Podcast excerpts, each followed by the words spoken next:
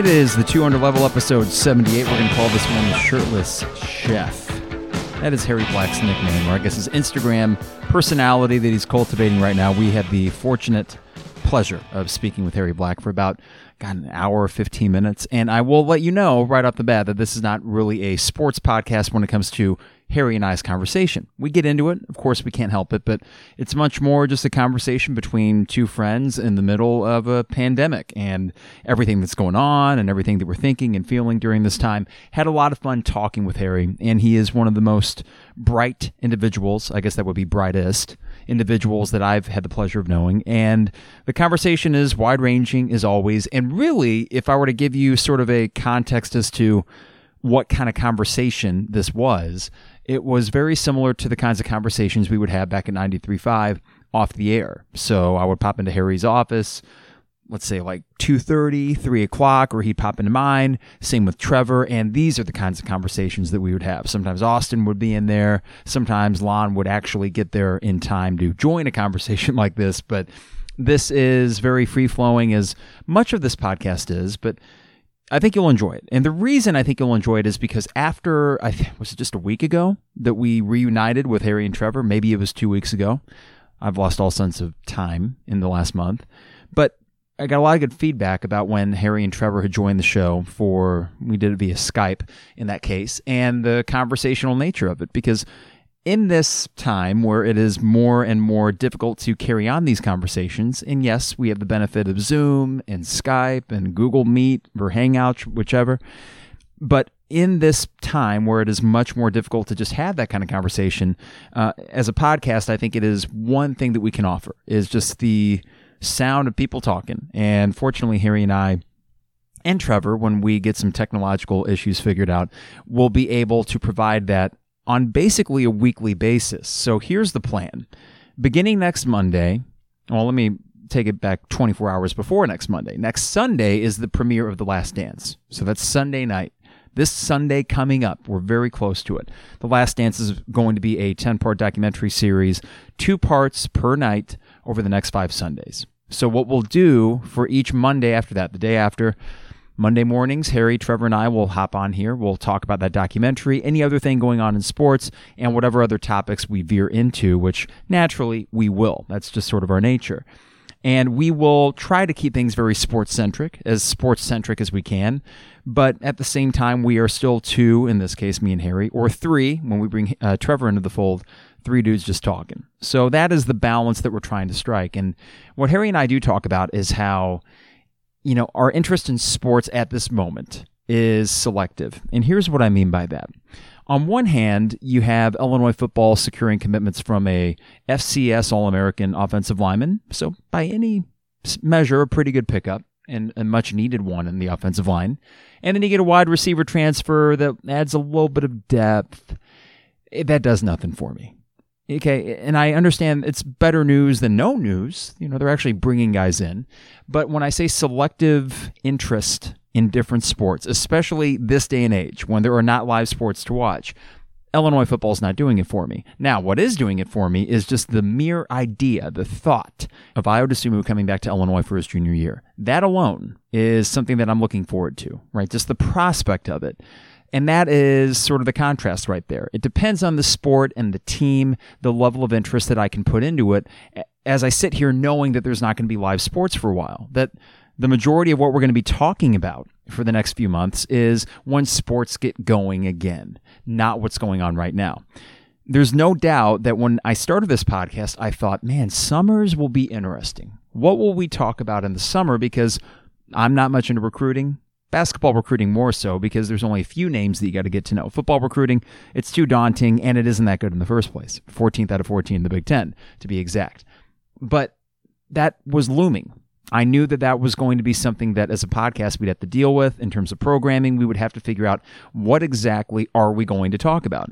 Now, fortunately, now that I got the rig where we can do interviews and dialogues with people, that makes things so much easier because we will have a rotating group of guests. They'll be old friends. I'll try to introduce some new people to the mix that maybe we haven't talked to on 93.5 and certainly not talked to here in the 200 level.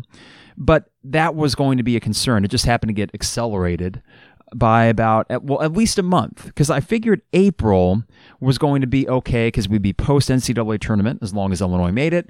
Recruiting uh, the spring period would be in full swing, and we would have, of course, the Ayo Dosunmu going to the NBA to talk about. In this case, maybe Kofi as well. April was going to be fine, and we're midway through April, and we're doing okay even without sports.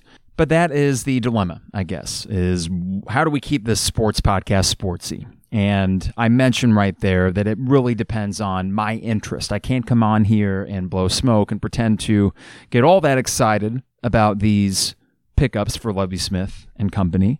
But I can easily come on here and say, man, if Ayo Dosunmu came back. And that is something that over the course of the next few weeks, I think will come into clear view. The reason I bring this up in the first place is there seems to be this sort of growing smoke behind the idea that Ayo and then maybe by extension Kofi would both come back to next year's team. Beginning with Ayo and thinking about the signs that would lead to him maybe coming back, or at the very least considering it. Let's start with that from a, a, human perspective, not even just an athlete, because Ayo certainly is that and a tremendous athlete, one that will be playing in the league for a long time. I have no doubt about that. But think about 20 year old kid from Chicago just finished his sophomore year at the University of Illinois, knowing that the NBA draft will probably be postponed. I think August is the new tentative date that they would like to hold that. The uncertainty with that alone, and the fact that you don't have combines or workouts, you won't be able to show any more of yourself than you already did on tape. And that as you sit here right now, mid to late second round, and sometimes not even on a draft board at all. Now, we could look at draft boards and say we put as much stock in them as we would recruiting rankings. And there is some truth to that. But any movement that one would hope to make on a draft board, whether it be Joe Schmo from his basement in Jersey somewhere, or whether it be an actual scout, any movement that you would hope to make after the NCAA tournament, that's all gone. And the NCAA tournament was taken away from Ayo as well. That was a stage that was set for him to do big things and really solidify that, yeah, he's not the best shooter in the world. He is a bit of an undersized shooting guard, but he's got the it factor that will give him a long career in the NBA. All those things are taken off the table, mixed in with the uncertainty, the instability, not knowing when the season would even get going, not knowing when the draft would be. That's a lot of uncertainty. And it's not to say that college basketball has that much more certainty going for it. I think the timeline, fortunately for college basketball, bodes pretty well. And even if that means that you don't play in front of crowds when you resume in November, you should be okay, right? And I say that, of course, we don't know how things are going to go. There could be a second wave of COVID 19, all that fun stuff. But this is a dead period. And I wouldn't really have to worry about any of that stuff until he came back to campus, assuming you know, athletes will come back to campus. Isn't that the fun part? All these sort of qualifiers, like, well, if the season happens. And on one hand, I hate to do that. On the other, it's just kind of a reality of it. But that it would make more sense now, given the circumstances, for him to come back. And the risk for him, or anybody that is a projected mid to late second round pick, maybe even going undrafted, would be that if you don't get drafted, then what do you do? Play overseas, I guess. Well, you're looking at international travel being a little bit unsteady until we're on the other side of this COVID 19 thing, which people say will be after the vaccine comes out, which would be probably early next year in the spring, something like that. That timeline meshes with Ayo coming back, having another go around as a junior, and really solidifying his NBA stock. Also, you look at the Big Ten with all the guys leaving, transfers out of programs and it's right there for Illinois to come back and win a Big Ten title next year, even without Alan Griffin, which I really, really wish that Alan Griffin were going to be on this team. But if you tell me Ayo and then by extension Kofi were to come back, that's a Big Ten favorite in a lot of preseason magazines, and understandably so. I know that I would enter the season with expectations that this should be a top two or three team in the league. And if things bounce your way, you can win a Big Ten title, which they were a game away from doing this year. So there is a growing sense that maybe there is a last hurrah in here. And COVID 19 giveth, COVID 19 taketh away. And I do want to differentiate the fact that, yes, this is life or death. People are dying out there, 20,000 plus already in America, which is a staggering number for something that a month ago, I think it killed um, three people. I mean, it, we're talking single digits back on like March 12th. But it is something interesting to consider that the COVID 19 pandemic took away our chance to go to the NCAA tournament, but it may actually open the door for Illinois to have more sustained success by bringing a guy like Ayo back into the fold. Kofi's an interesting case because for him to announce before Ayo, it seems presumptive on his part. One, that he would be drafted in the first place because you were not seeing him on draft boards. And I know he's not a prototypical center for the NBA right now. That certainly doesn't help. He's got the size, he's got the skill that he will be playing pro ball for the rest of his life. But just like Ayo, if you don't get drafted this go round, what are you going to do? Play overseas? Maybe. Maybe that works out. But the uncertainty with that, the instability, just makes that a very precarious position for any young athlete to take. So it does seem to be trending towards, well, why not? You know, we don't know when we're going to be out of this thing. You know that if you came back, you'd be favorites to win the Big Ten in a conference where there's a lot of attrition going on. You'd be the favorites. And that would improve your stock that much more. Now, I say this all wearing the fan colored glasses and not having money on the table like these guys would, even if they were a late second round pick. There is some certainty involved with that. And again, we don't know the NBA timeline. We don't know the NCAA basketball timeline. We don't know how many universities and colleges will be opening up in the fall. And if they don't open up for classes, can you have athletics there? I don't know. That will all have to be sorted out. And I could play the speculation game with that, but my head starts kind of twisting in and around itself, and that's not a whole lot of fun to do. But that is giving me a little sliver of hope, you know, and I don't know how far that goes. I don't know the shelf life of that knowing that these games wouldn't even start until November in the first place. We're talking seven months away. And yet, just the idea that they could come back for another go round is enough to give me that light at the end of the tunnel feeling. There's two things that are very similar for me, uh, which would be sporting events and concerts. And one example would be a Smashing Pumpkins show that we were going to go to this month, I think April 26th or something like that. Of course, it got postponed, but they gave a rescheduled date in October, which may or may not happen. But the fact that they even have the date gives me something to look forward to, even though that is six months from now. And that's important in a time like this to look forward to something. Sports, the only things we can look forward to are the games that are going to be played later on, however far down the road that may be. Same thing goes for baseball however bastardized of a season it may be, I know that this Yankees team could win a World Series. And I'll take a World Series even in a shortened season, even in one where they only play in Florida and Arizona, or as has been thrown around today, I think Tim Kurkjian or Ken Rosenthal, one of the two, talked about Japan as an option. Well, I don't know about the logistics behind that, shipping 30 teams and personnel all the way over to Japan to play a season over there, but clearly they want to get a season in. And if they can do so safely as a sports fan, far from me to say, don't do that, guys, don't do that. That's where the selfishness comes in a little bit, but it is still enough. And it's an olive branch that says, yes, you can look forward to sports again. It will happen. And we know it will.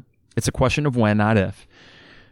But those are the two things for me that are keeping me holding on, right? Illinois basketball, Yankees baseball, Illinois football. I was disinterested and disengaged from that from really the Northwestern game forward the North- Northwestern game planted the seed in my mind that the four game win streak was a mirage of sorts, and the Redbox Bowl did nothing to dissuade me from that. And you could certainly call that a cynical point of view. I would not dispute that.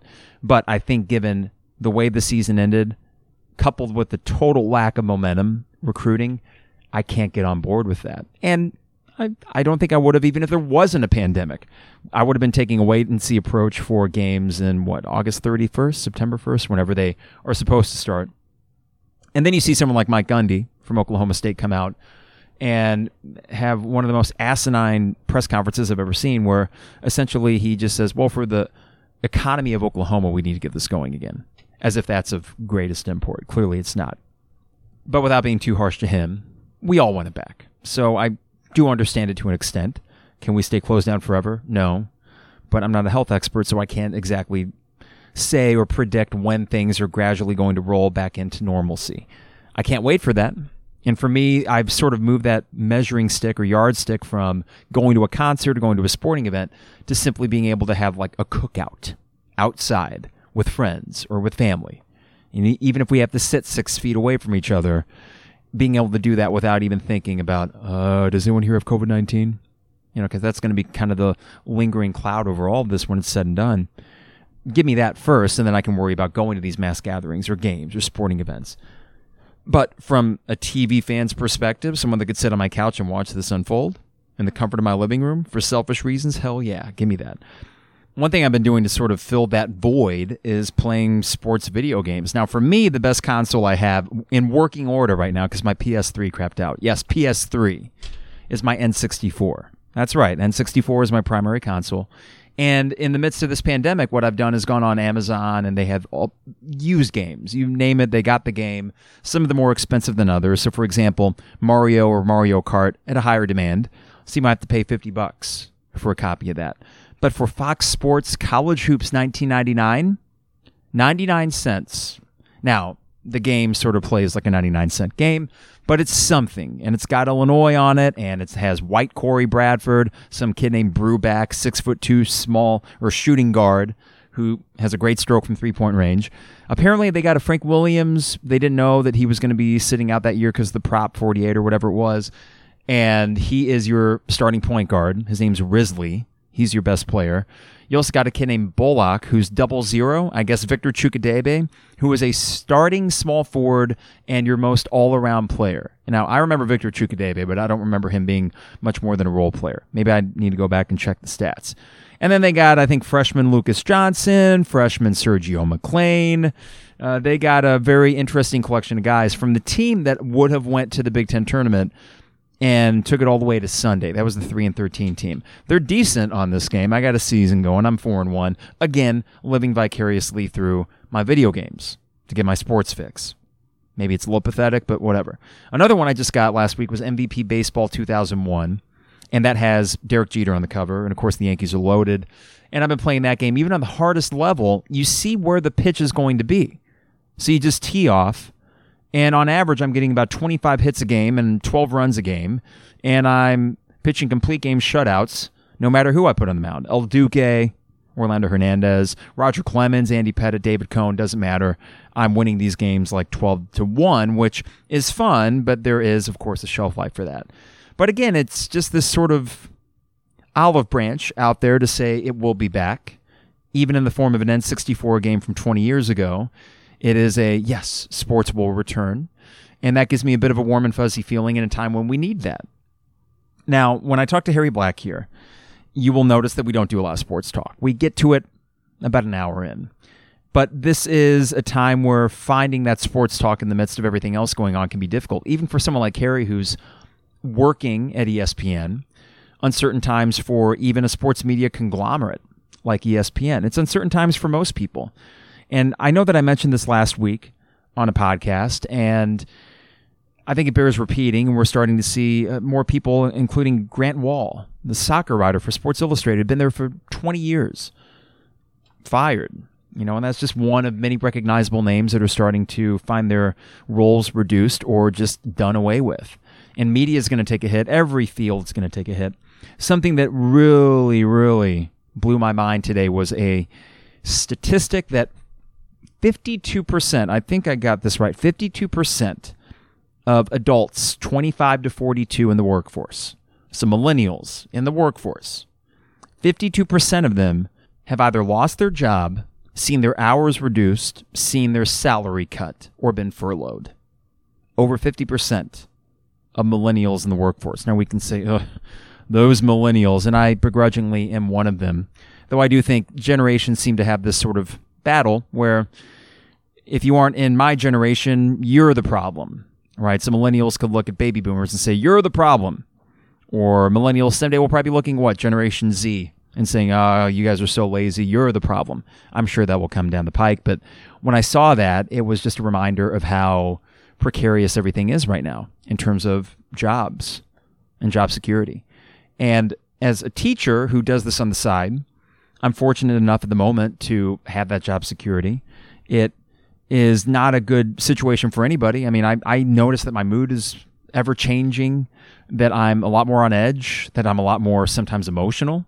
I mean, we watched Steel Magnolias last night, as I talked to Harry about, and there was a moment in that that got me emotional. And you could say, Carp, that's a chick flick, whatever. Hey, listen, there's parts of that that connected with me, especially in the midst of this ridiculous circumstance that we're all facing right now. Uh, but with all that said, I don't need to also worry about job security. So I am incredibly lucky in that regard to be sitting here right now and say, well, I got that. And to think that within the last, what, three weeks, 17 million about unemployment, and knowing that number is going to continue to go up. It's scary. It's scary. I think 40% unemployment is a number that some people have thrown out when all said and done, which is unbelievable. When you look at, again, the numbers that I saw this morning 52% of millennials, 25 to 42, have either lost their job, furloughed, hours cut, or salary cut. A few of my friends, same thing. They've taken a salary cut, and they'll do it for now. Sports media is one of those jobs, and really media in general, where for whatever reason, the roles that are played are if you come in as a reporter or a host, a media personality, right? Doesn't really matter what. You are treated as if you owe the station that hired you they're doing you a favor. Granted, the compensation doesn't seem to reflect that. you know, entry level positions, especially in media, are a pittance compared to what a lot of other jobs make. So you go into it for the best intentions and just hope that you can find your way into some stability, into a better, well paying position that you also enjoy. So it is sad to be in this situation and feel nervous for others. I don't like that feeling. I would hate it that much more if it was me in that position, but knowing enough people in that position, it, it ain't fun. So I'm thinking about them right now. Uh, on the lighter side of things, before we get to Harry, there was an article in the News Gazette featuring Lante. And I have not read it in full, but I think it's well deserved for someone that, eh, you know, this time more than any, and I think Lon said something to this effect in the article. His goofiness is his strength and right now we need some goofiness. And that is one thing that I can't match. I can't match his goofiness. I can't match his humor or lightheartedness. If I get down about something, I come on here and talk about it, for better or worse. And some people might think that I'm a sad bastard. Well, for the most part, I'm not. But if I do feel down, I'll probably talk about it. Lon, when that microphone is switched on, he just flips a switch of his own and he's good to go no matter what is going on in his personal life, right? He knows how to conjure up that positivity the minute that he steps on the air. And even if it is a rant or something, like he's pissed off about Illini football, which he has been before, it's still cathartic in a way because he has such a gregarious and boundless energy about it that there's this weird kind of positivity even when he's negative he never drew the same ire that I would, even if he was effectively saying the same thing. He never drew the same ire. And I understand why, because his tone and his delivery is just of a jolly guy, which is what he is. It's not a performance. So when I say that he flips that switch on, I don't mean that, oh, he just becomes a performer, right? That he's faking any, any of it. He is just able to draw from that well of positivity and goofiness and humor better than anyone I've ever met. And I do envy that in a lot of respects. So, what I try to do, or, or, what I need to make a note of, when I saw that Lon was able to get an article in, in the News Gazette from Matt Daniels, I was thinking, you know, for a podcast like this, certainly I want it to be timely and topical, and I want it to be a an avenue to come on here and talk directly and honestly to whoever cares to listen. But at the same time, it is also hopefully entertainment. And in that regard, it is something that I'm going to try to be cognizant of going forward. You'll, you'll notice this conversation with Harry and I. It's honest. There are moments of not despair. Despair is a big word, but certainly sadness, uncertainty. You're going to hear all that. And I'm glad. I'm I'm happy for you to hear it and hopefully it's still compelling in some way. But as we go forward, it will be a little bit of recalibration on my part. How do we keep this thing focused, steady on sports and keep that positivity going because that is something that, even if it's just a tiny bit, twice a week during this whole thing, I hope to give you at least a little bit of a respite from maybe some of the heavier things that we have to just deal with in this new reality. All right, before we get to Harry Black, and the reason this is called again the shirtless chef is because Harry is on Instagram at shirtlesschef.hb. Okay, go ahead and follow it because he makes some really cool recipes. Of course, he has a signature Harry Black sense of humor all through that Instagram account. Highly recommend it. And you will hear good old fashioned Harry Blackisms throughout this entire interview. You'll enjoy it. Harry, myself, and Trevor will be meeting, I believe, on Monday mornings after the last dance to do a sort of recap of the previous night's episodes and talk about whatever else is going on in sports. Uh, the 200 level, of course, is brought to you by DP Dough online at dpdough.com for all the best deals and prices. They deliver anywhere in Champaign Urbana. So you don't need to leave the house to get a delicious calzone, whether it's custom with your favorite toppings or a favorite like the Maui Wowie or Buffer Zone. dpdough.com. Also, Fourth and Kirby online at fourthandkirby.com. Coupon code 200 level or the 200 level, 10% off your order. And I know it's not a very warm week, hopefully the last cool week that we have. We're getting into t-shirt weather and you need some cool Illini t-shirts. Sports will return. And even before they do, great swag at fourthandkirby.com and State Farm agent Brian Hanson online at brianismyguy.com. Not only experts in the insurance field, and Brian and his team certainly are that, but they are local products, so they have local interest at heart. Life, auto, home, business renters, you name it, they got you covered. BrianIsMyGuy.com. Also, Illini Inquirer and the Champagne Showers Podcast Network on Twitter at 217 Showers. Without further ado, it's time to welcome on our old friend, Harry Black. No Trevor Valise. We are sans Trevor at the moment. I guess Harry, he's got a little bit of tech technological issues going on. Yeah, there's there's no real easy way to say it. The uh, the the technology has betrayed us at this moment. Skype was an absolute no go, and now Zoom. We're trying to get going, and it worked okay for me, but Trevor, I think, is he usually has a little bit more connectivity issues anyway with his Wi-Fi out in the middle of the cornfields. So he's he's naturally just having a little bit more trouble. But if everything goes according to plan, he should be with us in a few minutes. Yeah, he's a technologically savvy guy, so I think he'll figure it out. And I figured out we had an issue before, and we didn't record. Well, I was recording it to get levels, but I'm not keeping it because this is a family friendly podcast. And uh, certain certain choice words for audacity. So here's what happened. I had Steve Greenberg on last Thursday, and to record this, there was this program named Audacity. It's like the bare bones, all you need to record, nothing fancy. And Zoom, unbeknownst to me, automatically adjusts microphone levels. So what was happening the entire 45 minute interview with Steve Greenberg, I would be talking and at the same time clicking to return the microphone volume to where I needed it. And it was kind of frazzling me. So me and you were talking just to test it and it's just a total disaster. I'm dropping f bombs. Uh, we, we got a dog. We got a dog upstairs who is under the weather from vaccines. So anytime you try to pick her up, she yelps. It's cloudy. It's cold. There's a pandemic going on. It's a bunch of crap, Harry. That's what I gotta. Yeah, my my brother woke up in the middle of the night last night and uh, to tornado alarms. Now it, it's just it. He lives where?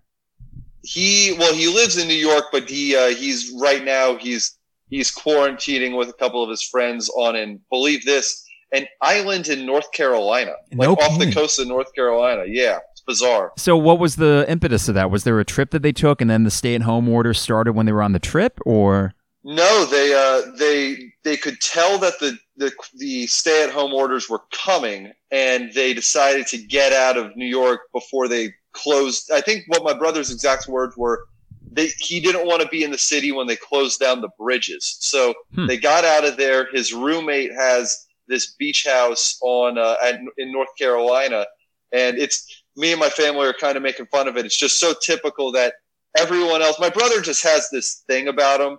This I don't know if you want to call it good luck charm. He's he's insanely talented. He's probably the smartest person I think I'll ever meet, just as far as naturally gifted. He I, I think I've told you he he's a great musician, insanely talented, but then at the mm-hmm. same time, he, he plays guitar. He can just sit down at a piano and start playing whatever he wants. One summer, he wanted to play golf, so he just started playing golf. He sends me pictures that summer. Harry, I have this for Birdie. He, he's just one of these guys that lucky, not lucky, good things happen to him, whether it be luck or by his own doing. So naturally, he just has a friend who has a beach house and he's just surviving this pandemic out in paradise right now. So he is a renaissance man. You give him anything, yeah, he'll figure out how to do it.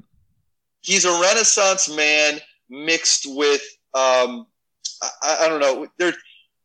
You know how Flanders just always seems to have something better than Homer. Yeah, right. Like if Homer had, yeah, he, that that's basically him as well. Okay, I see. Uh, well, that's yeah. not a bad place to be quarantined, I guess.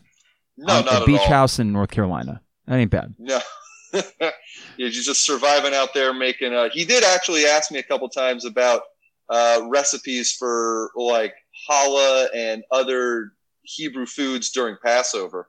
So he's he's having he's staying busy as well. Are you staying up on your cooking? Because I've been very fortunate. Where yesterday, for example, for Easter, we did a brunch, which was delicious, and then the dinner that Kara made was this. We I got a full chicken at the store, uh, so roasted chicken, and it was one of those things where she put like the potatoes under the chicken, so all the juices Oh. just. Oh my god, dude! And uh, charred uh, Brussels sprouts, and it was so simple, but it Oh. was yeah, dude, it was so good. So I've been living in hog heaven over here, just eating amazing food. And have you? You do a great job. So plug your Instagram page because you will put recipes and what you've made on this Instagram page. Yes, yes, I need to plug my Instagram. But this will be like the first time I've plugged my, you know, personal thing or whatever Instagram page. I do it more so than my actual uh, Instagram or Twitter handle. But my Instagram page is uh, at shirtlesschef.hb, and I post recipes and different things I do, whether it just be indulging myself or actually foods that I, uh, you know, healthy stuff or healthy at least for my standards. Uh, yesterday, I have been keeping up on my cooking.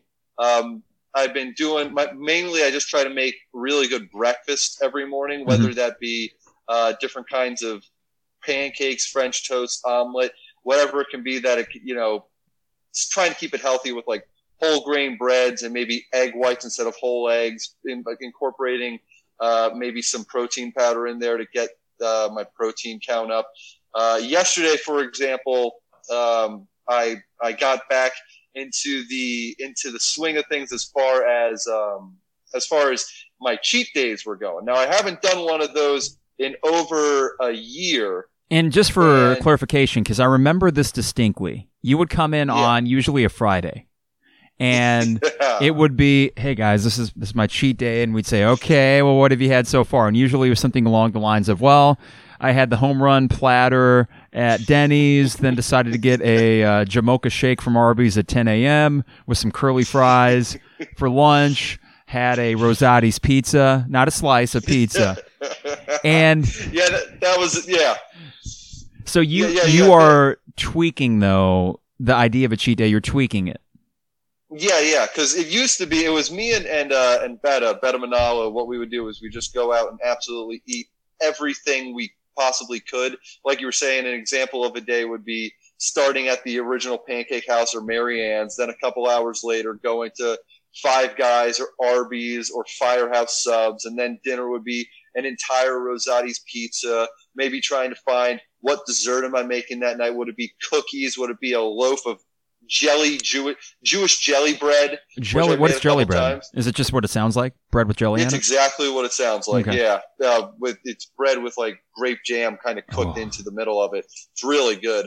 But what I'm doing now is I'm trying to make it kind of so that throughout the week I I set like a baseline amount of calories that I want to average per day that'll allow me to either maintain what my weight's at or maybe go down a little bit, just tiny little bits.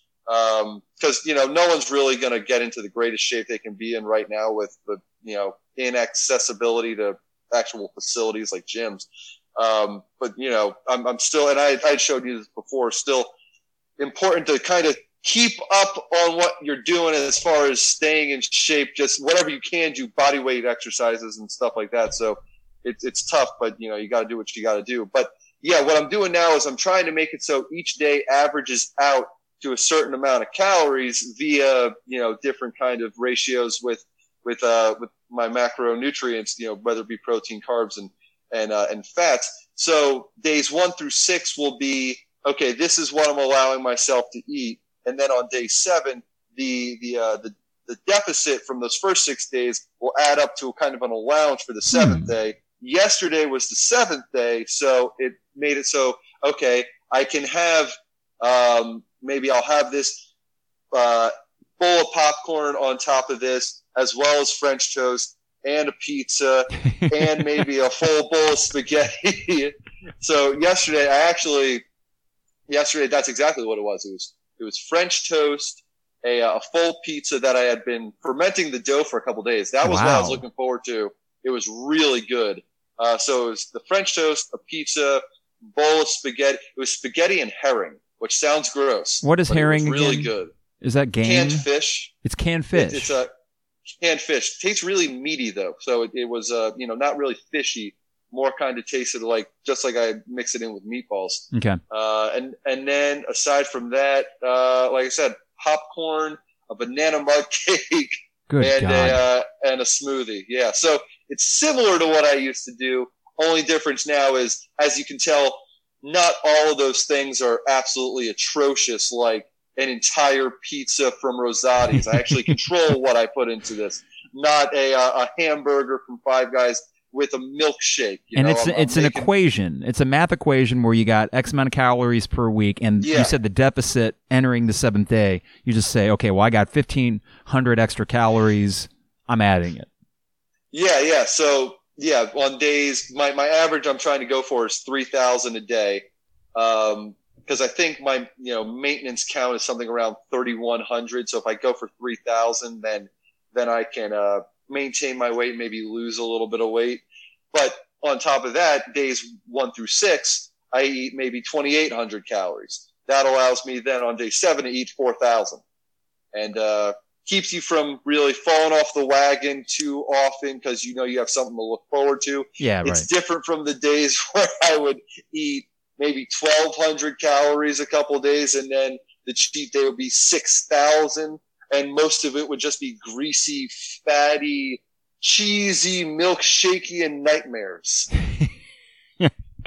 You know what's weird So- is that yesterday we feasted on this amazing dinner and it was healthy, but just by pure caloric intake, I felt it. And I even woke up in the middle of the night and I was I feel this sort of, you know, churning in my stomach because I'm just not used to eating that much. And when I'm in the middle of it, I'm like, well, it's only Brussels sprouts, so I could eat endless quantities of this and it's not going to well, that's not true. Uh, but Yeah. yeah. I mean, we're we're eating great over here, and um, for me, the the routine is that Friday mornings I go to Schnucks, so the one down in Savoy. Have you ever been to that one when you were back here? The one, um, yeah, By yeah. Friar actually, Tuck we would go there.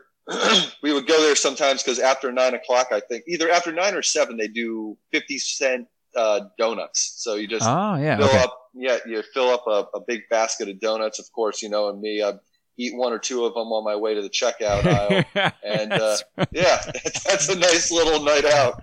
Would you get to the register and be like, "Hey, actually, there there were ten, there are now eight. Charge me for the ten, or is this?" No, No, no, okay. Uh, oh no, no, come on, come on. No, we're living in a pandemic. There are no rules right now. I, th- this is what cracks me up is that there are email correspondences that everyone's having right now, and usually something to do with an employer or a coworker. And you mentioned that there are no rules in a pandemic, and yet there's some people that are still operating as such. And I know we talked about this a little bit last time, but uh, and I can't give you a specific example because I'd basically be ratting people out. But uh, have you run into situations? Well, you'll you'll get an email or a text even, and you got to stop and be like, wait a second, this this is not it's not February fifteenth. This is April Yeah. thirteenth in the middle of pandemic. This is this does not apply. Rules do not apply to this. That, yeah, there's different things kind of going on, at least for me at work, where you know you'll get an email from whoever it might be, and you just kind of look at it and kind of like raise your eyebrows and say, like, we kind of have to just notice what's going on. You know, this might have, like you said, it might have flown a couple months ago when there was normalcy and when there was actual stuff for people to do, as opposed to now where you know we're just trying to get by. Um, a couple, a couple days ago or about a week ago, I just noticed um, April 6th was my three month mark of being at uh, at ESPN, and your three month mark is supposed to be where you. Um, Uh oh. I'm just kidding. Oh God! Yeah. No, the the um, the three month mark is supposed to be where you get off of um, off of your probationary period. Well, no one really even knows what's going on, and I didn't even notice that that was the date until two days later on April eighth, and I was in work, and I didn't get an email from anyone. I didn't get a message from anyone saying anything to the effect of, uh, "Okay, your probationary period's over. We let's have a meeting and go over it." So I don't even know what's going on right now. There's so much uncertainty. There's so much unknown going on. Everyone's just kind of stuck in limbo. It's setting everyone back. It, I mean, there's no, you find yourself just going online, looking up, when's this going to be over? When do people think this is going to be over? What's the best case? What's the worst case? Hearing stuff from uh, best case scenario, maybe the the uh, the summer heat kind of affects this the same way it affects the flu, and it's gone in two months. Hopefully, we get back. Then you hear people saying, "Well, what if people don't practice social distancing the way they should?" And this goes on for the scary number I heard was another 18 months. Can you believe if we're doing this in 18 months? That doesn't mean this time next year. That means next Thanksgiving Don't- I we're know. getting back to normal. That's why I don't read the worst case scenarios. Here, here's my Yeah. here's what I've kind of come up with in my mind. And expectations are a dangerous thing during a time like this. Expectations probably not good. That I, I used to have the yardstick at. Well, if I can go to this concert in July, eh, okay, we're just moving mass gatherings until an indeterminate length of time in the future. Okay, I don't know when that's going to be. Fine. For me, and I was talking to my parents yesterday, it will be as simple as if you could tell me like mid May that on a nice Friday or Saturday night, maybe not even go into their home, but meet them on the patio. And we're, we're sitting apart from each other and maybe grilling something out or just sitting and having a drink or something like that. I'll take that. Right. The other thing for me is that we do this uh, family trip every August to, or now it's late July into early August, up to Wisconsin. It's for a week.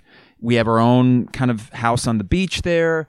And if we so chose, we could really just hang out in the house and on the beach away from anybody else. But it would still be me and Kara, my parents, my sister and brother in law, their three kids. So now we're talking nine people in a house Yeah. please tell me that's going to be okay in late July. But uh, yeah, the worst case scenario stuff's frightening. So I'm thinking, okay, what if there's a antiviral breakthrough that that kind of stems the tide? We know we can start operating again. In worst case, if we get it, there's an antiviral treatment this summer, and then next year we get the vaccine. To me, that's like best case scenario that we can gradually return to that normalcy this summer maybe not everything. And then you know that next summer, game on, everything's open, concerts, sporting events, Disney, whatever. You know, like it. Th- yeah, th- this was going to be. I, I was. Uh, I was looking forward to. I was going to see Pearl Jam. at the end of Oh, man. March. Well, hold on to those Yeah. tickets because here's the good news, right, about live concerts. No band that already sold their tickets. My example would be Rage Against the Machine. It's been years since they came out. Uh, they aren't going to turn that money off. Like they aren't, they aren't going to say, you know what, guys, let's just cancel the tour. No, they're going to do it. Yeah. whether it's next year or this fall, they're going to do it. So those tickets, hold on to those if you can. Well, I, I didn't buy them yet. As soon as I was getting ready to buy them, because I was waiting for my dad for the go ahead, because he was going to come up and we were going to see them at Madison Square Garden. Whoa. And uh, yeah, it would have been cool. Um, but you know, I was you know asking him around his birthday around uh, March 10th, 11th, and that's when all this stuff happened. That's when they came out and said it was done. So never even got the opportunity. Uh, Matchbox 20 was going to play in the summer. I was going to see them at an amphitheater, I think, um, in Connecticut. So that that would have been fun. And Yeah. those tickets obviously are a little bit cheaper than say. Um, Pearl Jam, Madison Square Garden. Pearl Jam at Madison Square Garden, Yeah. exactly. But still, for me, just as much of an event that I would have wanted to go to, that's obviously off the table now. Um, yeah, it's it's just it's it's the further you look into the future, and for some reason, I don't know if this is just me. I kind of look at the summer, and I kind of see it just as well. There's no. I, I got to convince myself this might not be the case, but I can't get over the fact that it's not. Oh, after the summer, you know, September, you have three months of just summer right there where everyone has off anyway. Uh, obviously, we'll be back to normal by then. Why wouldn't Thanksgiving be just, you know, run of the mill as usual? Why wouldn't the NFL be fine? Because it's on the other side of this this wall of of summer, and I can't get over the fact that that just might not be the case. And I mean, you you you know me. If they, I mean, not cancel because I'll still probably find a way back home for uh, for Thanksgiving. Yeah. But if Thanksgiving just kind of has, there's no football, if it has the same feel as Easter did yesterday. Now I'm Jewish, I don't celebrate Easter, but still oh, Passover. I mean, yeah, Passover. But it, I feel like the way I described it yesterday, I was talking to Tori. Easter yesterday, Easter 2020 probably will go down as the sneakiest major holiday of all time. Hmm. I mean, did anyone know that Easter was going on yesterday? Um, like basically I mean, that might be a little extreme, but no, no, I, I know I bet, I, I, bet you a lot of people, if you told them on Friday, yeah, Easter's this Sunday, a lot of people would respond with, oh, oh my God, it is. That's right. Easter's this Sunday. Yeah, it was one of those things where all the cues that would otherwise tell you it's Easter were not there. So you sort of, if you were to celebrate Easter, you had to sort of create your own new, slightly altered versions of old traditions. So for us, what normally would happen is we would be up in Michigan and Easter is, there are more traditions that Karen and her family have for Easter than my family does. It wasn't ever really a huge holiday for us. And when we would go up to Michigan, which we've done, I think, two of the last three years, the brunch that she made yesterday included the same things that her mom would make, including these little like frozen quiche things, which are super tasty. You just get them at Gordon's, that food service place or whatever. Yeah. And uh, that alone was enough to be like, ah, yes, you know, I remember going up to Michigan for Easter weekend, which is actually the first time I ever went to Michigan to meet her family was an Easter weekend. So last night, this is going to sound, don't judge me too harshly on this, but we're watching Steel Magnolias. Have you ever seen that movie? No. Have you heard of it? Uh, no. Okay, so it is generally regarded as a chick flick, which is a little bit unfair because it's actually really well done and well acted. So it's got Sally Field, Julia Roberts, Shirley MacLaine, uh, Daryl Hannah, Dolly Parton, all star cast, mostly female. But it's very sad. There's a death in it, and you know, whatever.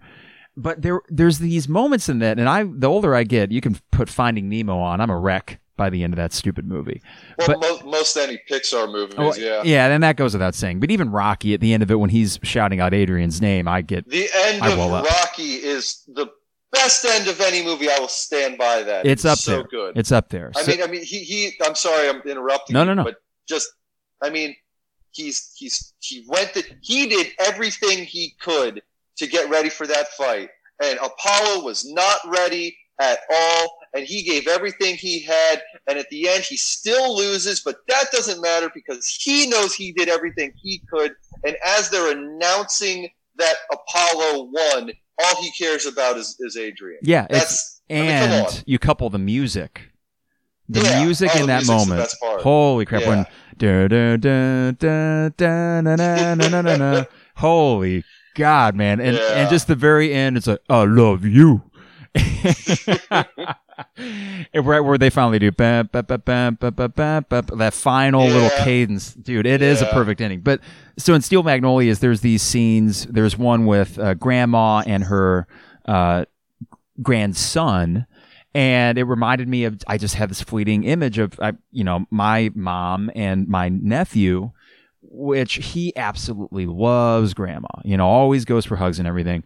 And for some reason at that moment, I had to like turn away from Kara. Not that she judge, she doesn't judge or anything, but I, I had to turn away. It was almost one of those things where you put like your fist in your mouth, like, uh, like, you yeah, know, don't, don't, yeah. do, don't lose it now. And I think what hit me is that as long as this goes, there's going to be these sort of visual cues, whether it's a TV show or movie, or maybe it's a song that you listen to on your shuffle that cue up or conjure up memories or images of things that we you just took for granted. Like, I mean, the fact that my mom could hug my nephew, right? And for some reason, holy crap, Harry, that like hit me like a ton of bricks last night. And maybe it was the Easter component. Maybe it was the fact that everything that we did yesterday was in absence of family members we would normally see. But what is frightening to me, and I think I'll be okay on the other side of this, but the mental component of all this that will be far reaching. You know, like, I mean, I, I, I don't know what that looks like. I don't know if it's, you know, uh, definition or textbook PTSD by any stretch. There are far more traumatic things that people have to go through, but the whole distancing thing is going to impact people. And I don't know how. I don't even know how it's going to impact me when things kind of open up again. I think it will in the short term, but I mean, I, the way I'm kind of looking at it is I have a hard time believing if you go, say, maybe a year and a half away from now, because this is this is kind of a slow burn. This is very. It's almost, I would say, more so awkward for people than it is shocking and jolting. It's not kind of similar to the way that, and I know it's weird that we we kind of have been drawing this comparison, but this the thing people keep coming back to is comparing this to September 11th. Yeah. In that that was more of a jolting, shocking, oh my God, look what can happen. And as a result of that, you have all these changes that still take place today. We still kind of feel uneasy at an airport if we maybe see something that's a little off. There's still the hassle of going through security because of what happened back then. You can't get to the airport five minutes before. But that was so shocking. And I mean, it, it, what does it say? The fact that, that because of that, there's a saying, never forget. Well, no one instance has happened yet with this pandemic. There has been no 3,000 people die in two hours event that is making us think, we will, you know, we can't forget this. We never, we can never forget this because it, it, it has, there's been nothing, and this will be maybe a weird word to use, but nothing spectacular has kind of happened to kind of jolt us into, oh my God, we can't allow this to happen. So for that kind of reason, I see it as we're doing social distancing. Maybe when this stops or at least starts to die down and people start going back out, maybe at first people will kind of stand away from each other, social distance a little more. Right. But I there just kind of think, I just kind of think that as time goes on, like two years from now, let's say, let's just pick a number. Let's say in, in eight months, this is all, all over. Everything is back to normal. I think in two years, you're going to go out to the supermarket. You're not going to see people in masks. You're not going to see people in gloves. You go to a sporting event. It's still, I mean, a concert for, for whoever, I, I don't know, big band. Ariana Grande is still going to have 70,000 people in a stadium, you know, um, the way she did last year. I, I just, I don't see a lot of big major changes happening from that simply because there hasn't been anything spectacular to kind of jolt us to kind of change anything long term. Does that make sense? Yeah, it does make sense because I was watching 60 Minutes. This is when you know you're getting old. You gotta you make sure you tune in for the first segment of 60 Minutes. And last night they had one about New York and the hospitals, and it was really, really heartbreaking and frustrating because, you know, we can say greatest country in the world and all that, but you know, we can't even provide enough masks to the greatest city in the world from the greatest country in the world. We can't give them what they need. It's just BS. But um, off my soapbox there. That was uh, that's as far as I'll go with that. But but as I'm watching this, um, I, I realized they had a couple quick shots inside of like a hospital hallway, and we don't have those images like we did in 9-11 there were all these stark images that scared the crap out of people right? So that could be the smoldering Yeah. remains of world trade center towers. It could be the firefighters with their faces just covered in in coal and everything which i guess we do have a few images of you know a nurse or a doctor that comes out of a 16 hour shift and their face has the imprint from the n95 mask. But what we don't have but that's different. It you know, and it's, it's it's different. And it feels like we have gotten to the point, understandably, that we kind of need to either be hit over the head with something or the image has to be so viscerally powerful that if we don't have that, it's that much easier to uh, not register as much as it should. So, for example, we don't have that single image yet of this pandemic that has flipped people out. Um, we don't have. I remember reading about this is going to get dark here, but the, the Black Death, for example, or the bubonic plague, right? And there, Yeah, there are yeah. these illustrations of what you know mass graves and all that look like, and that's still unsettling. We don't have that yet, even though there are makeshift morgues and body bags and hallways, which they did have in the story yesterday. But for some reason, as long as it doesn't affect anyone in our inner circle, it is failing to resonate. I mean, twenty thousand plus. So essentially, six times the amount that died on 9/11 have already died in this thing, and and we might be flattening the curve, but it's going to be a lot more than that when all said and done. And it, it does seem like there's this weird lack of urgency, even though it's staring us in the face. But I think that also comes from the fact that the main action we're being told to take is stay home. So we don't have that Yeah. same sort of, uh, you know, we're, well, we're just staying at home. Okay, fine. Yeah, because you know the the the, uh, the solution for this is stay home, stay hygienic, and if you do everything right, for you know, in all likelihood, you should be fine. And and the fact of the matter is, um, what what do we have right now? Maybe four hundred thousand plus people who have either had it, uh, the virus, whether it be asymptomatic or actually having it, and of that, uh, uh, twenty thousand people have died that gets to you to around three or four percent. Three Yeah. or four percent of people that have had it uh, have died. That's Well, a, you know And this the, is the thing. The number of people, the number of people that have had it or that have died from it. I mean, it's obviously higher than we want. But the reason, and we keep coming back to uh, September 11th, of the people that got affected by that, it's a much higher percentage. I mean, I mean, the people in that building that were near the impact level, most all of them were either very badly injured or died, and and that's the reason I think that people and, and obviously it's apples and oranges, right? I mean, I mean, we're we're comparing we're comparing something that we have some kind of control over, something that is not as spectacular, it's not as horrifying, it's not as uh, there's no one image like you said, like the image of, of a jet airliner flying into a building. It's it's um it, it's it's more it's more calming to know that you have some kind of a semblance of control over what's going on right now. Yeah, which I guess you're absolutely right about that. And I think the part of it was, you know, air travel already kind of freaked people out, myself included. So then you add that component, and people that didn't like air travel in the first place are like, well, I'm certainly not going now. Uh, you had i- i- the images for sure, and I think the the lack of control. Which back to the airline thing. Part of the reason I don't like flying is I don't have control, even though it's infinitely safer than me driving my car Yeah. anywhere. I don't have control. So when I get behind my wheel, even driving 75 on an interstate, and anything could happen at any time, for some reason, it's like, oh, but I'm driving. So with this, it's like, well, if I just stay home, then I'm in control of it and I won't get it. And I think that's where people are able to just sort of, you know, adapt to this new normal. But I think when you talk about sort of adapting to whatever the normal is going to be four or five months from now, I'm thinking about that trip to Wisconsin and these other things where when we get into town, we stop at a place for lunch. Are we going to stop there? When we go to the grocery store to get all the stuff that we need for the beach house, well, uh, am I, as a younger person, going to go get the groceries so my parents who are in their mid 60s, they don't have to be exposed to crowds, even though the numbers are going to be down?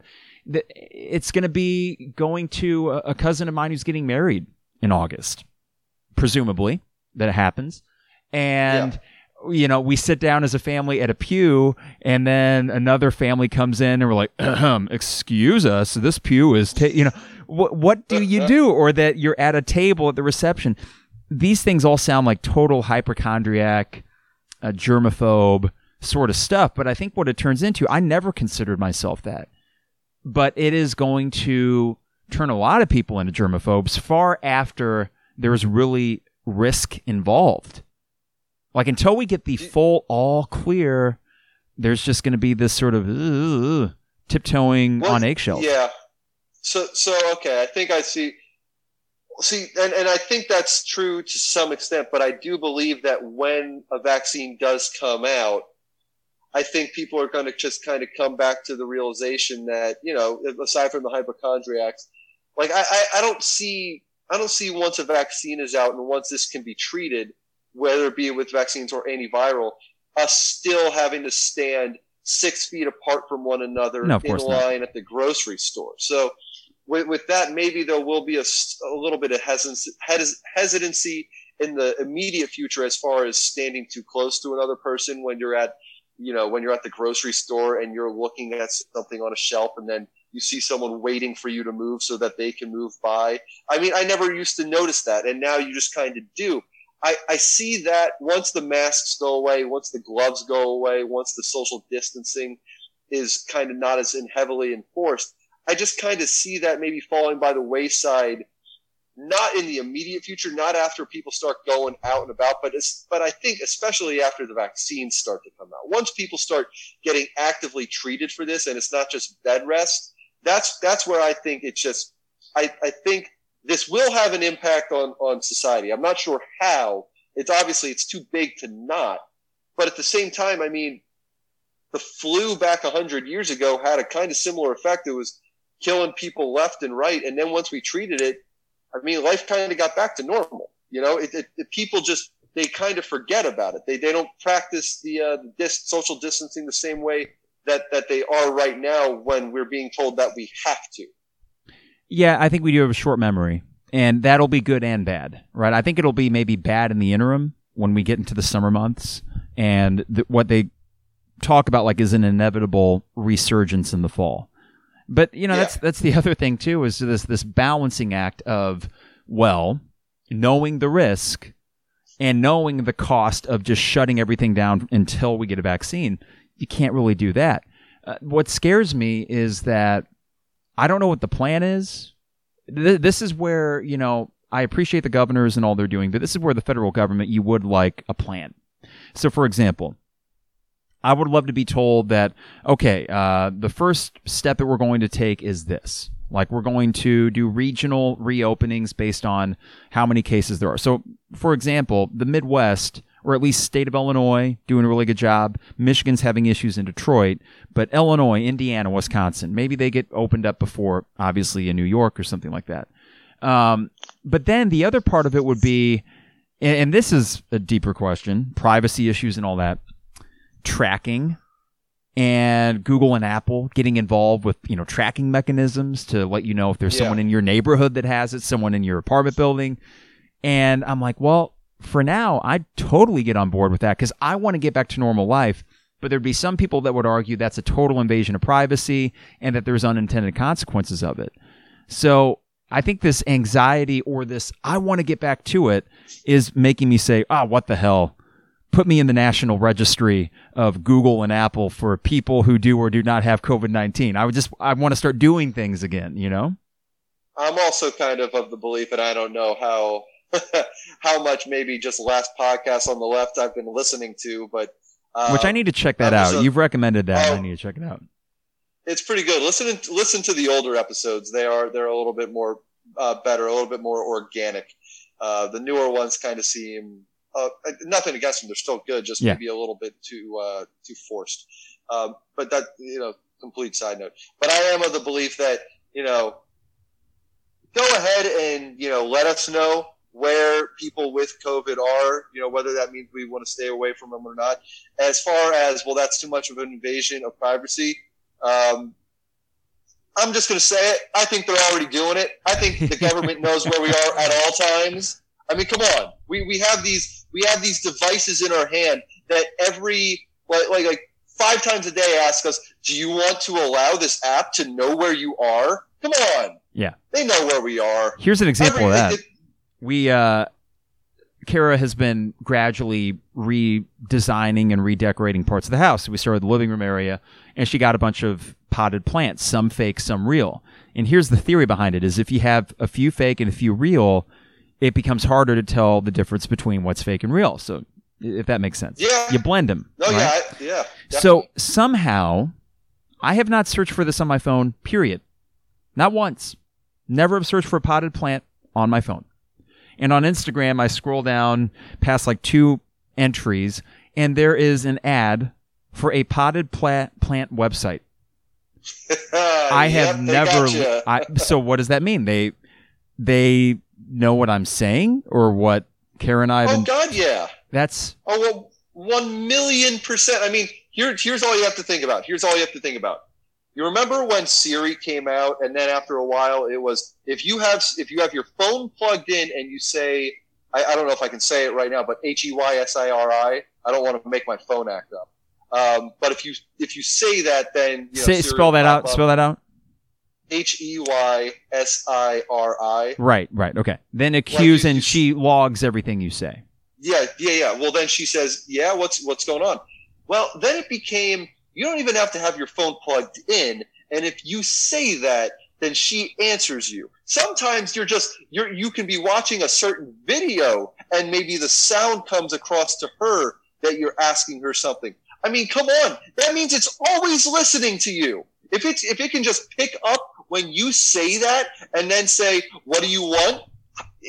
What makes you think that that's the only time? It's just it happens to be boom when you say that those two words, then it starts logging. it. No way. And then what's no this? I'll, well, what's to say about me, Harry? That even with that information, it's a little troubling. I shrug it off. I shrug it off Yeah, and move on. I see I see the potted plant ad on my Instagram feed. Shrug it off. Oh, what a coinky dink. And I move about my day. Oh, see, I don't even. I, the only way I don't go insane is I don't tell myself it's a coincidence. I just say, uh, you know, like I'll, I'll, um, I'll look something up, or I'll be maybe thinking about something or talking about something on my phone with uh, with my parents, saying, "Yeah, I was thinking of getting this," and then, like you said, then it comes across on your news feed. I just, I just kind of smile. I look at my phone. I look around. And I just go, "You guys having fun with this?" you having fun with this? There's there's 300 million people in the country, and, and you got to you know you want to know if I want to get cinnamon from Walmart later today. Okay, real cool. You know what makes no sense is on Facebook, it will give me ads for Spanx leggings. I've not, I, I, not that I know of. I mean, I'm trying to rack my brain here for the last time I searched for leggings or Spanx, and yet it seems like every other time I'm on Facebook, it gives me ads for that. It, I yeah, don't, they, they, yeah. Well, you, I uh, I don't know. Maybe they're mishearing what you're saying. Maybe you say you like uh, Tom Hanks in that movie Cheggings. Good old Shaggings, a B movie classic from 1983. Uh, well, Trevor, I think is still having issues with this. I, we can save the sports conversation. Here's here's what I said in the intro, and I mean this. Like Jeremy does a sports show every day, five days a week. Lon and Derek, and then Trevor, they do theirs five days a week. And I know that if Tay and Carp, for whatever reason, were still around today, and we were, let's say, all living here, and I guess going into the station, I don't know, that we would make do. We would find a way to get it done. Period. But yeah, yeah. I do, do you find it harder to, as much as we want sports to return, do you find it harder to stay as interested? So, for example, and this I think is more indicative of Illinois football and its current state, but they got the they got an FCS All American offensive lineman. That's cool. I mean, he might be good, Yeah. right? And they got a wide receiver transfer from New Mexico State. Whatever. Uh, yeah. and I know that I would be about it anyway, but I am beyond apathetic. And I know that what is contributing to that is that my brain usually that has about, you know, 70% energy towards sports and 30% towards other interests is that's probably dialed down to like 30% right now. Even though I want it back, I cannot conjure up the same sort of passion for sports simply because it ain't around. And Well, I and it's not just that. It's not just that it's not around. It's that you're seeing stuff, especially with college football, like you were just saying. It's that they're saying this stuff, assuming that it will be back to normal on time, and that. First of all, I don't think that's going to be the case, but that's a whole nother tangent. But at the same time, it's it's just stop. It, it's almost like you're kind of telling yourself, stop pretending like this matters right now because it, I'm not going to say you know there's bigger things going on, but well, there are. stop pretending. Well, there are, but stop pretending this matters right now because we all know that this guy isn't going to be playing on August 31st or September 1st when uh, whenever the first games would be because nothing is going to happen. No, there are no sports. Who cares what's going on with this draft in a couple weeks because these players probably aren't even going to play this calendar year. I, I, there's there's so there's so much stuff that we're trying to convince ourselves that things are are going about as normal when really we're just talking. It's like talking about Madden. It's it's it's, it's literally talking about Yeah. something that that it doesn't exist in reality right now. And you We're know what? Trying to convince ourselves it does, but it doesn't. And I think for me, it's selective. So, an example I used in the opening segment was how, with Illini basketball, the idea that Ayo might be coming back, right? Just the idea of it is enough to Has get me that been- excited. And I'm like, Has that been pitched around recently? that Is just why seems to saying that? be that that's just seems to be this growing sort of idea that's bubbling under. We haven't gotten any word from Ayo, but draft boards continually have them late second round or not drafted. And this also feeds into the pandemic and what's going on, the uncertainty. What I, what I said in the opening segment was, you know, you have someone from Chicago And his choices for his next year are either stay around the state of Illinois and your family and your friends and play whatever season there is going to be for college basketball, however that looks, or take that dive into the NBA when the draft eventually comes around in August. Maybe you get drafted, but may not play. Maybe you don't get drafted, and then maybe the international team that wants you, you can't fly over there because there's international travel restrictions. So, in other words, the uncertainty of life probably only, you know, drives him a little bit more into this idea of, oh, well, maybe I should just stay around one more year just because I don't know what the hell anything else looks like. Yeah, I, I, that in that aspect, in that regard, I could certainly see something like that happening. Just kind of looking at it through the lens of, well, I already know that I'm here. I already know that I'm at Illinois. I already know that if I just stay put, because I can definitely do that. I mean, I, there's nothing saying I can't. I still get a scholarship. I still get to live for free. I still get to play basketball somewhere where people love me, and I don't have to answer any of those questions. I don't have to answer any of the what do I do if I go undrafted? What do I do if some team over in Turkey drafts me and I can go play over there, but then I can't really because I can't fly over there yet because of this pandemic. In that regard, I can certainly see him staying here. It's just it's hard for me to believe just after an entire year of us all kind of coming to the agreement that he won't come back it's just changing. But i mean no one foresaw what's going on happening. So it's it's somewhere that i just kind of put myself right now saying there's there's nothing really we can do we just have to wait and see what's going to happen well at least you know for for him yeah and, and in addition to that i think that all this idea that we had this year as fans and he himself probably had as well he was going to go through the year, have a monster season. He did. And that the big stage for him was going to be the Big Ten tournament, NCAA, NCAA tournament, because everything that makes him as valuable as he is to Illinois, there's a lot of intangible qualities that if you're an NBA draft scout, you aren't necessarily drafting based on clutch gene, right? I mean, that that's certainly exists with Ayo, if such a thing exists. He has that clutch yeah. gene. But he is essentially an undersized shooting guard with a sub 30% from three point percentage.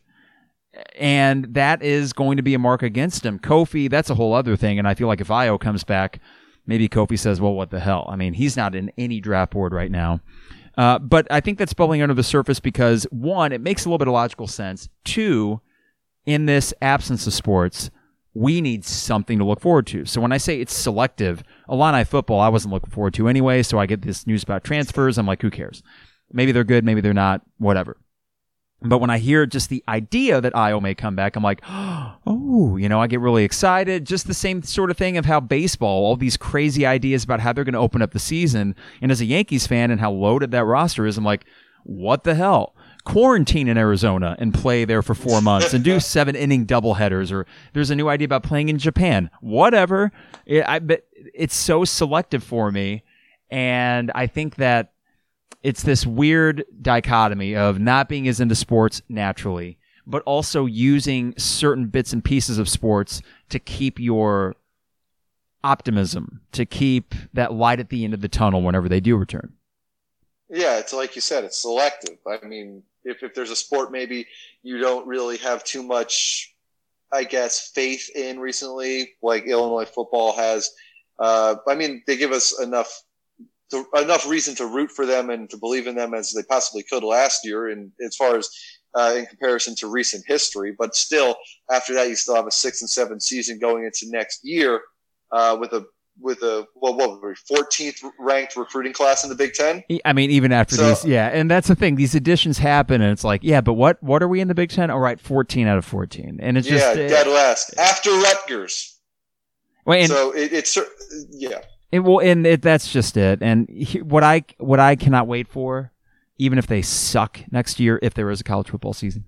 Let's say they come out, they have a disappointing four and eight campaign. I so look forward to still, even still, being able to come on here and just bitch and moan about it.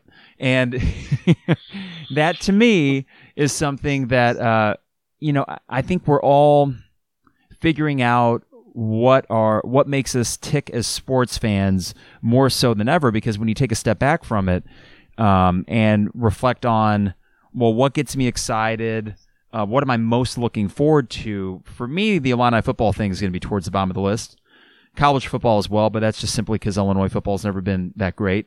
But for you, you mentioned NFL football. If there's no you, let's say Thanksgiving happens, you're with your family, but ah, concerns about COVID nineteen. There's no NFL season, no three games on Thanksgiving Day to watch.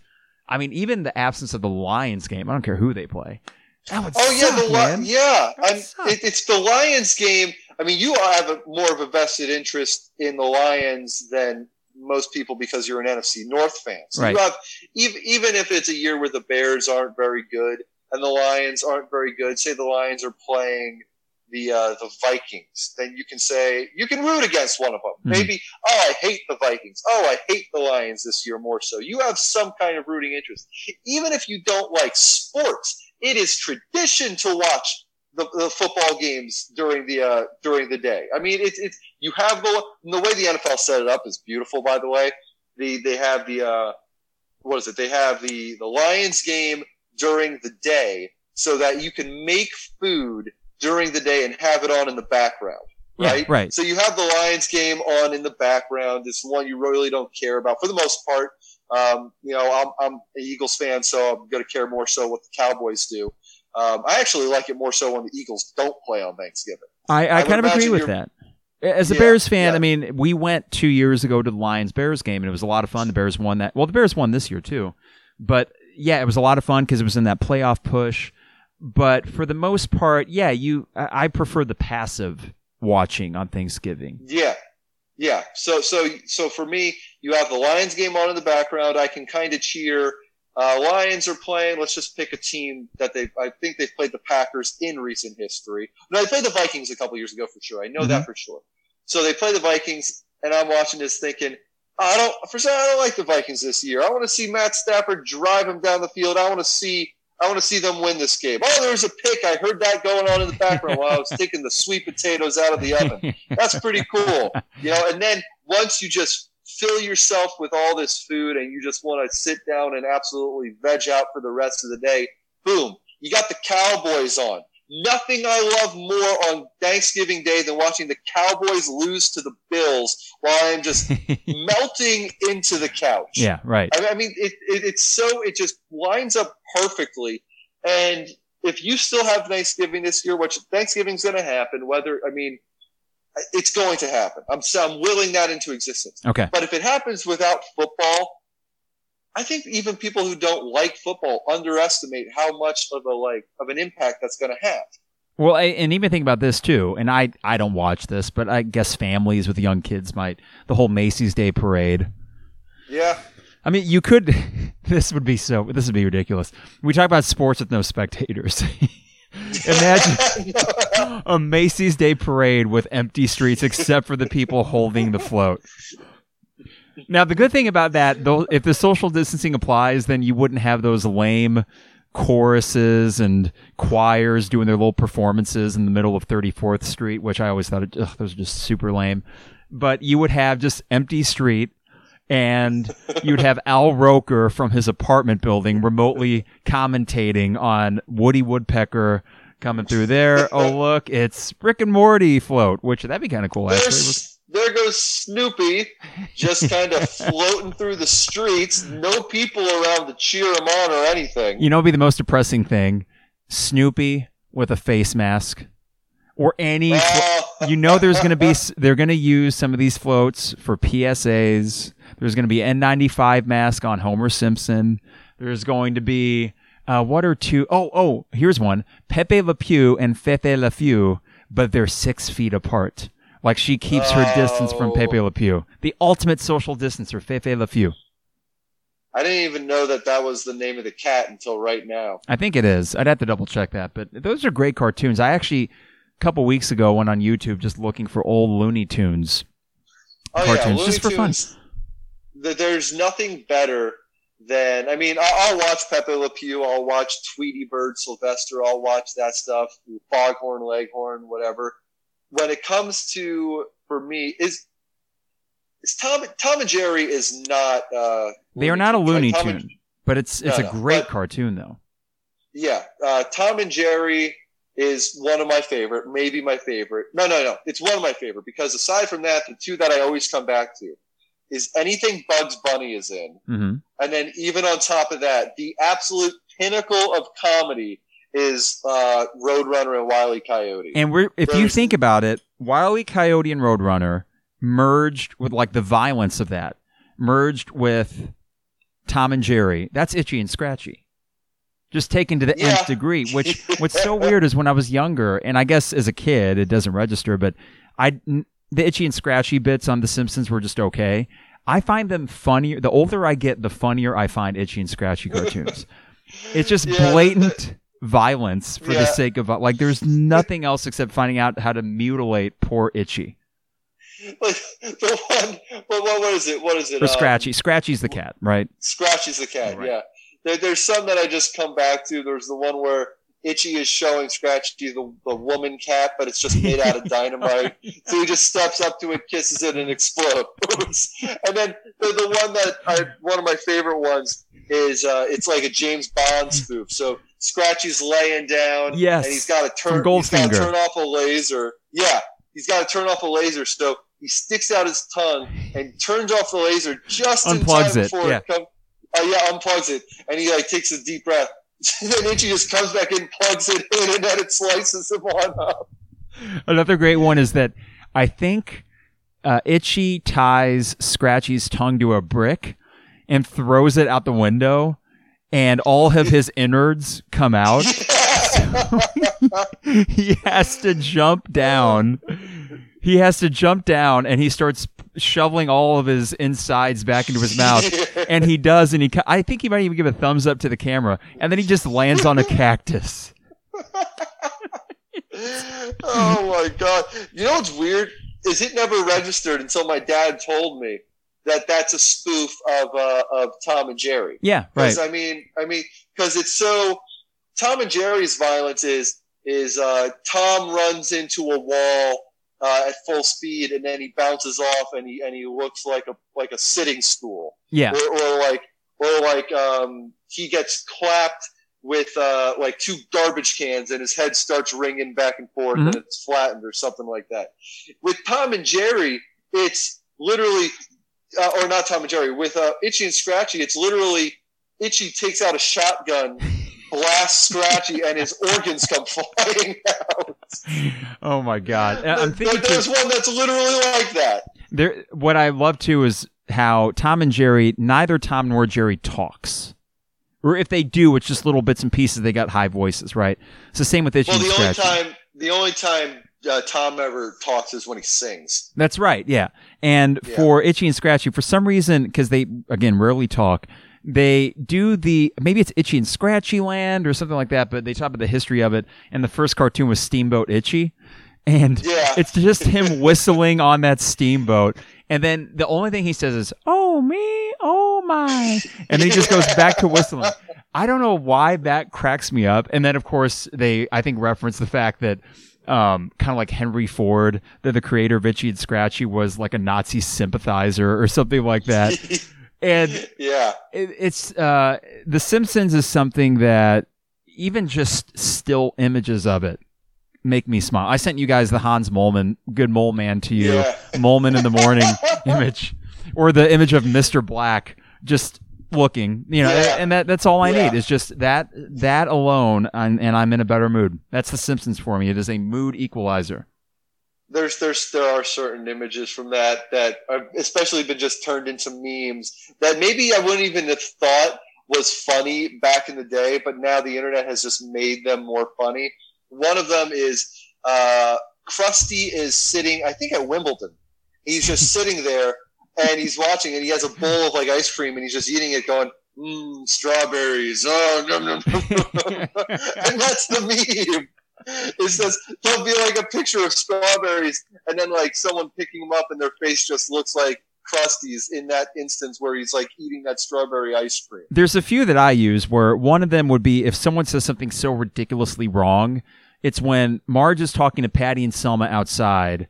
And I forget what they say, but Homer just pokes his head out the window and he says, wrong, and he smashes himself in the face with the plate. There's the one where they're, uh, I think this is I forget which episode it is, but they have to call home and they have to call the power plant, and both Marge and Homer are late. And when Homer picks it up, he says, "Excuse me, you'll have to speak up, Homer. I'm wearing a towel," which doesn't make sense. And then finally, the one that I just saw because Lon had tweeted out that it was Andrew's 13th birthday last week. And he said, it's going to be a while before he gets on, but if any of you could send him a quick birthday message, I know he misses his friends and make him feel good. So I searched for Simpsons birthday GIF. And this was an early episode where they go to a Chuck E. Cheese sort of place. And it's, you're the birthday, you're the birthday, you're the birthday, boy or girl. oh my god! Yeah, man. It's well, we could do the we could honestly do a Simpsons podcast in the midst of this pandemic, and I, I wouldn't get sick of it. You oh know, yeah, yeah. Just I mean, we we could go we could go season by season. I mean, we would have to then watch maybe the last twelve years, mm. but we could. Yeah, that'd be tough. But we could go season by season, and um, and, and give a one season review for the next 30 weeks. Yeah. Think about that. Now, what I am for the next half of year. What I am listening to, speaking of TV shows, is there's a Talking Sopranos podcast with how many seasons? You got into like season four or five of it, right? You got deep into it. I gotta, I gotta finish it because I, I watched it through uh, the guy from the Matrix, who is the bad guy in the Matrix. Right. Yeah. Um, he, he's he got off, so that that's I'm a little bit past that. The bad guy from the Matrix is in the, in the Sopranos. Hugo Weaving. Not not not the uh, not the oh not the oh oh, oh Joe Pantoliano. Yeah, who played yeah. Ralphie. Yeah. Um, yeah, Ralphie. Ralphie. Okay, yeah. so season five. You're in season five. But uh, what it's called Talking Sopranos. It's got uh, Christopher Michael Imperioli, and it's got Bobby Bacala, uh, Stephen Schirripa. So back in uh, this is around Christmas, I had followed Stephen Schirripa. I just started following random Sopranos people on Twitter, and he followed me back, and I was like, "Oh, that's interesting." so this is last week, and I'm like, "Well, wait. If he follows me, then I can send him a direct message." And they got a new podcast, Talking Sopranos. Maybe he wants to promote it to our wide listening base. yeah. And and I just reached out. So yesterday, I'm you know, get on Twitter and I see, oh, I got a new message. And it said, uh, let's see, hey, Mike, contact so and so at pr.com. It's a PR company. Uh, thanks and happy Easter. Now, even if I never get Bobby Bacala on the show, okay, the fact that I got a thanks, happy Easter from Stephen Schirripa, and it would be a podcast where for me, I'd be over the moon. Maybe ten percent of the listeners would be like, "Oh yeah, I love The Sopranos," and they'd be, they'd want to listen to it. But uh, that that is my celebrity. That this is my new Scott Brosius. This is who I'm going at. now, is Bob? I'm, I'm, I, Bobby Bacala. Is he the one that's watching after Junior? Yes. Yep. Beginning in okay. season two, he is the guy that was a junior. He is just.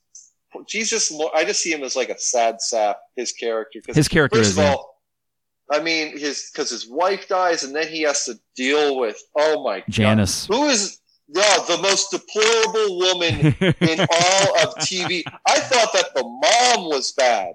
And then, like, you go through the first season thinking the mom's just the worst character in the world. And then the second season comes about, and then Janice just makes the mom look like a saint. Oh, yeah. No, Janice is awful. Oh, my God. So I'm, I'm, I'm hoping, I'm already preparing questions for an interview that may never happen, but. I, I, would have to get that interview right. I would be over the moon if I had Bobby Bacala on the show. Uh, okay, well, I'll tell you what, Harry. That was a wide ranging conversation, not very sporty, but that's okay because no. I believe we had mentioned this last time, and I'm down with it if you guys are when Trevor gets his Zoom figured out. Is the last dance begins Sunday? Yes. So maybe going forward, I mean, you're usually available Monday mornings, right?